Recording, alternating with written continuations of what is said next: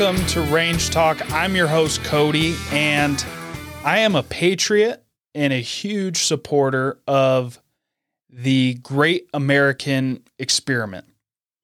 But I am also a realist, and I don't go on believing that we are number one just because we say so. Today, I want to take a look at the United States quote unquote report card and see how we rank against the world in a few different aspects. And then at the end, we'll discuss how I believe we can improve those in the future.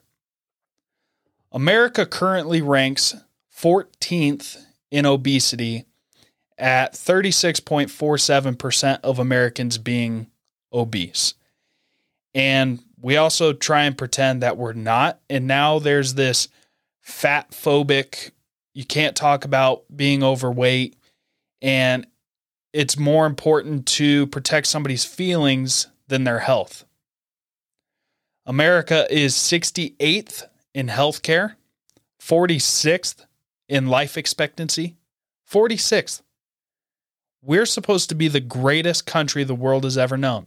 We are the greatest country the world has ever known. And we are 46th in life expectancy. We are 33 out of 36 in infant mortality rates for highly developed countries. We're 15th in the quality of index or life index, 17th in road quality. That one's a big one for me.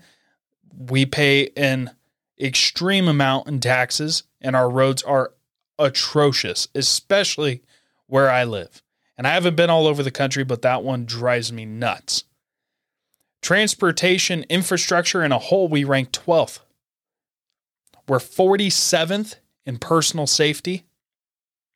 We're 20th in science, 27th in math, 36th in literacy.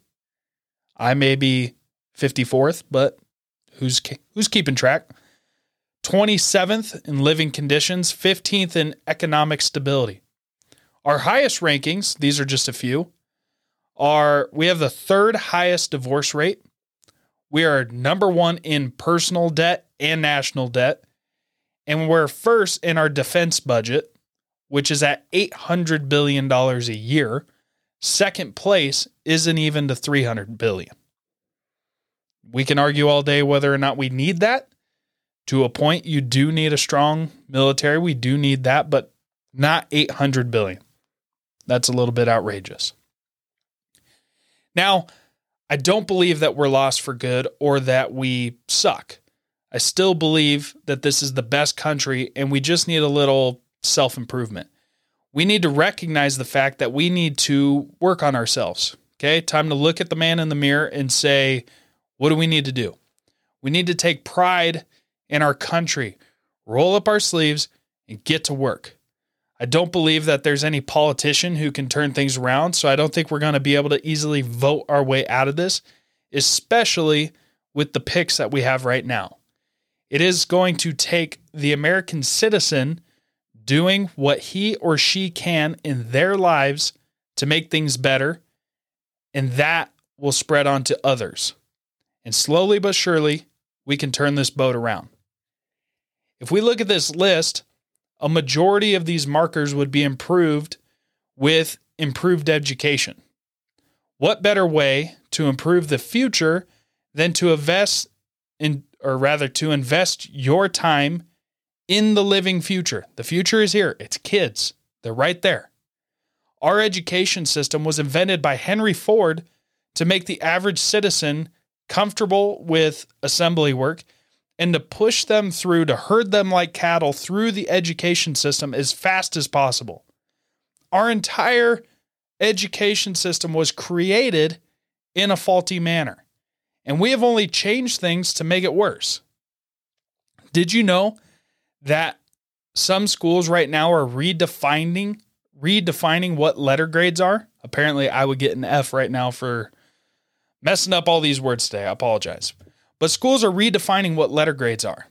The way it was when I went through school was probably the same way it was for you. An A was 100 to 90, a B was 90 to 80, a C was 80 to 70, D was 70 to 60, and anything below that was an F. You failed. Well, our current school system is failing so bad, and they have so many kids failing out of school that they decided to lower the numbers for all the letter grades. They have now changed an A to be 100 to 85. A B is now 85 to 70. A C is 70 to 55. A D is 55 to 40. And an F is below that. When has it ever been beneficial to move the goalpost rather than to work harder to meet the goal? This speaks to our society as a whole. We would rather rewrite the rules than play the game it's designed and work hard to excel at it. I believe if we reinvented the school system, invested more time and money into a quote unquote private type school system that was competitive, we could create less losers and improve our country dramatically in most aspects. Almost everything on that list would improve just by changing this.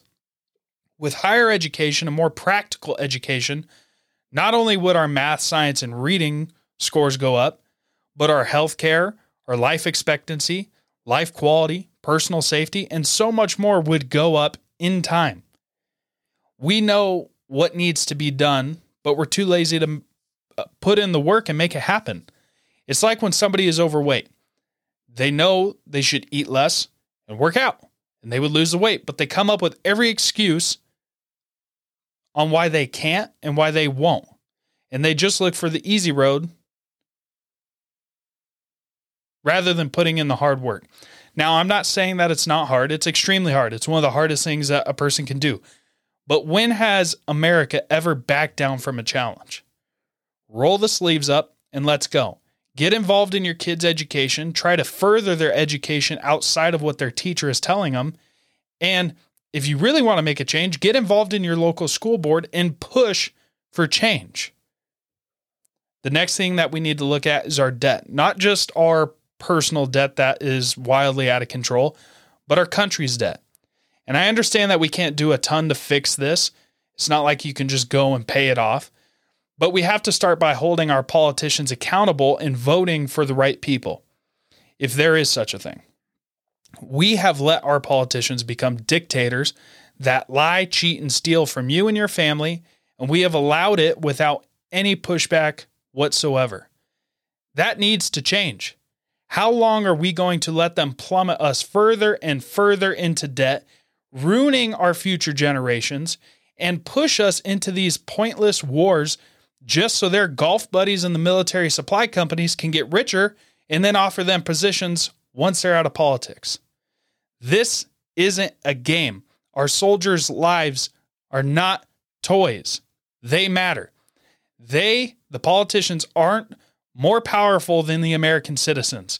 There is a very few amount of people at the top, a few hundred people under 380 million. We have the power. They work for us and they need to be our voice and not our overlords.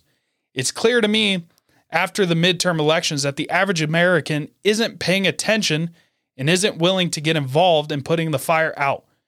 You live here, your house is on fire. We need to change that.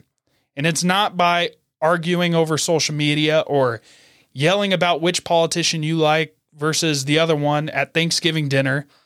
It's by being a better person and letting that rub off onto someone else. I've said it a million times on this show. Lead by example. Be the change that you want to see in the world. Be your own idol. Who would you look up to? What quality or traits would exemplify a role model, be that person. We as Americans in the modern society have come to believe that everything is replaceable and expendable. Everything is garbage.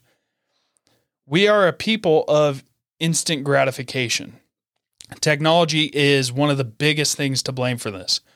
Why take care of your car when you can just go get a new one? Why take care of your tools when you can just go buy new ones? This thought process has permeated into our relationship thoughts. With social media and dating apps, people constantly feel like the grass is greener on the other side and they give up before really investing time into what they do have. And they waste the years or, you know, however long they've been in a relationship, they waste that because, eh, I'll just get a, a new toy. I'll just see what's on the other side.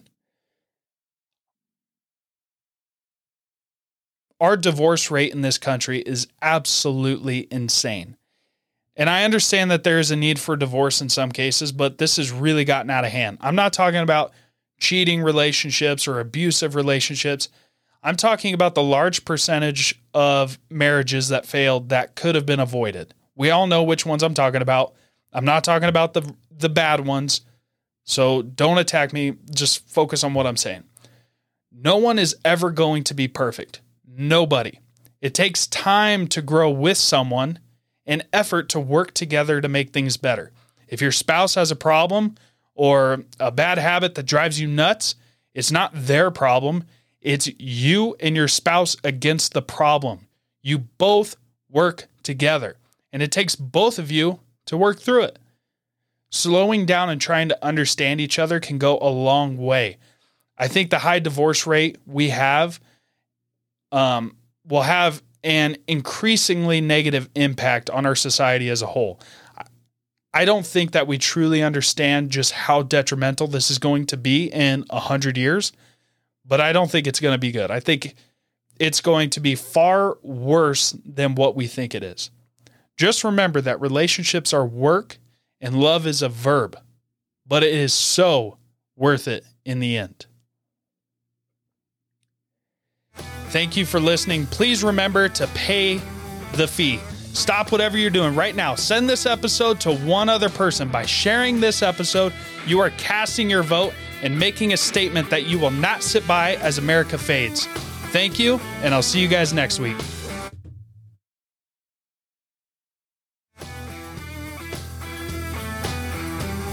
Son of a bitch.